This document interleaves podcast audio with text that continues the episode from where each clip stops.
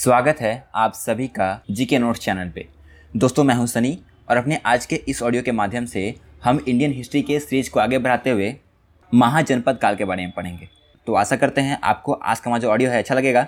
अगर अच्छा लगता है तो जरूर लाइक कीजिए और इसी तरह की और भी ऑडियोज़ की अपडेट्स पाते रहने के लिए हमारे चैनल को फॉलो कर लीजिए। तो चलिए शुरू करते हैं। तो दोस्तों जो आज का टॉपिक है हमारा वो है महाजनपद पीरियड।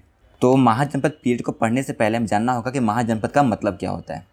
तो दोस्तों मैंने बताया था आपको वैदिक पीरियड को पढ़ते समय कि वैदिक पीरियड में जो पॉलिटिकल ऑर्गेनाइजेशन था उसका जो सबसे बेसिक यूनिट था वो था फैमिली। और जब बहुत सी फैमिली जो है एक साथ आकर मिलती हैं तो एक ग्राम का निर्माण होता है, और जब बहुत से ग्राम जो हैं वो एक साथ आकर मिलती हैं तो एक विषय का निर्माण होता है, और जब बहुत से विषय जो हैं वो एक साथ आकर मिलती हैं तो एक जन का निर्माण होता है। और ये जो जन है दोस्तों एक साथ मिलकर एक जनपद का निर्माण करती है, और जब ये बहुत से जनपद जो हैं वो एक साथ आकर मिलते हैं तब एक महाजनपद बनता है। और इसी महाजनपद के बारे में पढ़ना है हमें। तो आप समझ गए होंगे दोस्तों कि महाजनपद जो है वो क्या है, एक ग्रेट किंगडम यानी बिगर स्टेट। और दोस्तों बुद्धिस्ट लिटरेचर के हिसाब से, बुद्धिस्ट लिटरेचर और जैन लिटरेचर के हिसाब से 6ठी शताब्दी के शुरुआत में कुल 16 महाजनपद थे और इन्हीं सभी के बारे में हमें पढ़ना है।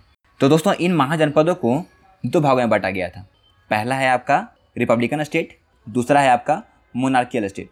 रिपब्लिकन स्टेट यानी वो राज्य जहाँ के मुखिया को जनता स्वयं चुनती है, और मोनार्कियल स्टेट जहाँ के शासक जो हैं वो राज परिवार से बिलोंग करते हैं। तो दोस्तों जो 16 महाजनपद हैं उन सभी में सबसे इम्पॉर्टेंट है आपका मगध। और अगर बात करते हैं मगध के प्रेजेंट लोकेशन की तो बिहार का पटना, गया और नालंदा जिला जो है वो मगध का प्रेजेंट लोकेशन है। और बात करें इसकी कैपिटल की तो राजगीर जो था वो मगध का सबसे पहला कैपिटल था बिंबिसार के शासनकाल में। राजगीर के बाद दोस्तों वैशाली को बनाया गया राजधानी सिसुंग के द्वारा। बाद में मगध की राजधानी जो थी दोस्तों वो पाटलिपुत्र कर दी गई। दोस्तों जो अगला महाजनपद आता है वो है अंग। और अंग की प्रेजेंट लोकेशन की बात करें तो बिहार का मुंगेर और भागलपुर डिस्ट्रिक्ट, और इसकी राजधानी कौन सी थी दोस्तों, चंपा। और चंपा जो थी दोस्तों ये समृद्ध व्यापार का एक केंद्र था। दोस्तों अगला महाजनपद है मल, और मल की जो प्रेजेंट लोकेशन है दोस्तों वो उत्तर प्रदेश का देवरिया, बस्ती और गोरखपुर रीजन है। और इसकी जो राजधानी थी दोस्तों वो थी कुशीनगर। और आपको ध्यान रखना है दोस्तों कि कुशीनगर वो स्थान है जहाँ पर गौतम बुद्ध ने अपनी अंतिम सांस ली थी। दोस्तों अगला महाजनपद है वत्स। वत्स की प्रेजेंट लोकेशन है दोस्तों उत्तर प्रदेश का इलाहाबाद और मिर्जापुर डिस्ट्रिक्ट। और अगर बात करते हैं इसके कैपिटल की तो कौसम्बी जो है वो वत्स की राजधानी थी। दोस्तों अगला महाजनपद है काशी, और काशी की जो प्रेजेंट लोकेशन है दोस्तों वो उत्तर प्रदेश का वाराणसी जिला है। अगर बात करते हैं इसकी राजधानी की तो इसकी राजधानी कौन सी है दोस्तों, वाराणसी। और आपको ध्यान रखना है कि काशी और कोसल इन दोनों महाजनपदों के बीच में कई सारे युद्ध हुए थे, और बाद में काशी जो है वो कोसल में जाकर मिल गया। दोस्तों अगला महाजनपद है कोसल, और कोसल की प्रेजेंट लोकेशन क्या है दोस्तों, तो उत्तर प्रदेश का अयोध्या।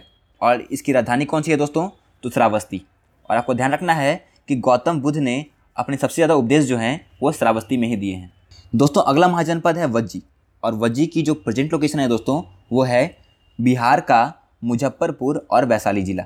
और वज्जी की जो कैपिटल थी दोस्तों वो थी वैशाली। और वैशाली को दोस्तों विश्व का सबसे पुराना गणतंत्र माना जाता है। दोस्तों अगला महाजनपद है कुरु, और कुरु की जो प्रेजेंट लोकेशन है दोस्तों वो है हरियाणा का थानेश्वर। और कुरु की राजधानी कौन सी थी दोस्तों, तो इंद्रप्रस्थ। दोस्तों अगला महाजनपद है पांचाल, और पांचाल की जो प्रेजेंट लोकेशन है दोस्तों वो है वेस्टर्न यूपी का रुहेलखंड। और पांचाल को दोस्तों 2 भागों में बांटा गया था, पहला साउथ पांचाल, दूसरा नॉर्थ पांचाल। साउथ पांचाल की राजधानी थी काम्पिल्य और नॉर्थ पांचाल की राजधानी थी अहिछत्र। दोस्तों अगला महाजनपद है मत्स्य, और मत्स्य की जो प्रेजेंट लोकेशन है दोस्तों वो है राजस्थान का अलवर, भरतपुर और जयपुर डिस्ट्रिक्ट। तो इसकी राजधानी थी दोस्तों विराटनगर। दोस्तों अगला है अस्माका। अस्माका को कहीं कहीं आप अस्माका भी पढ़ सकते हैं। अस्माका का जो प्रेजेंट लोकेशन है दोस्तों वो है महाराष्ट्र। महाराष्ट्र में नर्मदा और गोदावरी नदी के बीच में जो रीजन पड़ता है वो अस्माका था, और ये जो है एकमात्र महाजनपद है जो कि दक्षिण भारत में स्थित है। इसकी जो कैपिटल थी दोस्तों वो थी पाटन। दोस्तों अगला महाजनपद है गांधार, और गांधार के प्रेजेंट लोकेशन है दोस्तों पाकिस्तान और अफगानिस्तान का वेस्टर्न पार्ट। अगर बात करते हैं इसकी कैपिटल की जो तक्षिला है दोस्तों वो गांधार की राजधानी थी, और तक्षशिला को दोस्तों हम लोग जानते हैं ट्रेड और एजुकेशन के सेंटर के रूप में। दोस्तों अगला महाजनपद है कम्बोज, और कम्बोज की जो प्रेजेंट लोकेशन है दोस्तों वो है पाकिस्तान का हजारा डिस्ट्रिक्ट और नॉर्थ ईस्ट कश्मीर। अगर बात करते हैं कम्बोज के कैपिटल की, राजपुर जो है वो कम्बोज की राजधानी थी।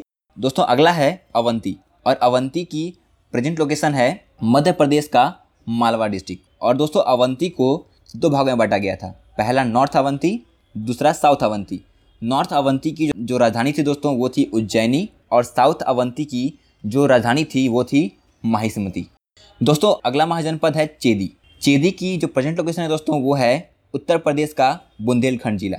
इसकी राजधानी थी दोस्तों शक्तिमती।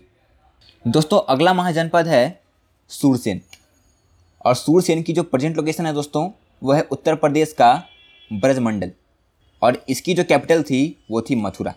तो दोस्तों ये जो हैं 16 महाजनपद हैं जिनके बारे में हमने पढ़ लिया है।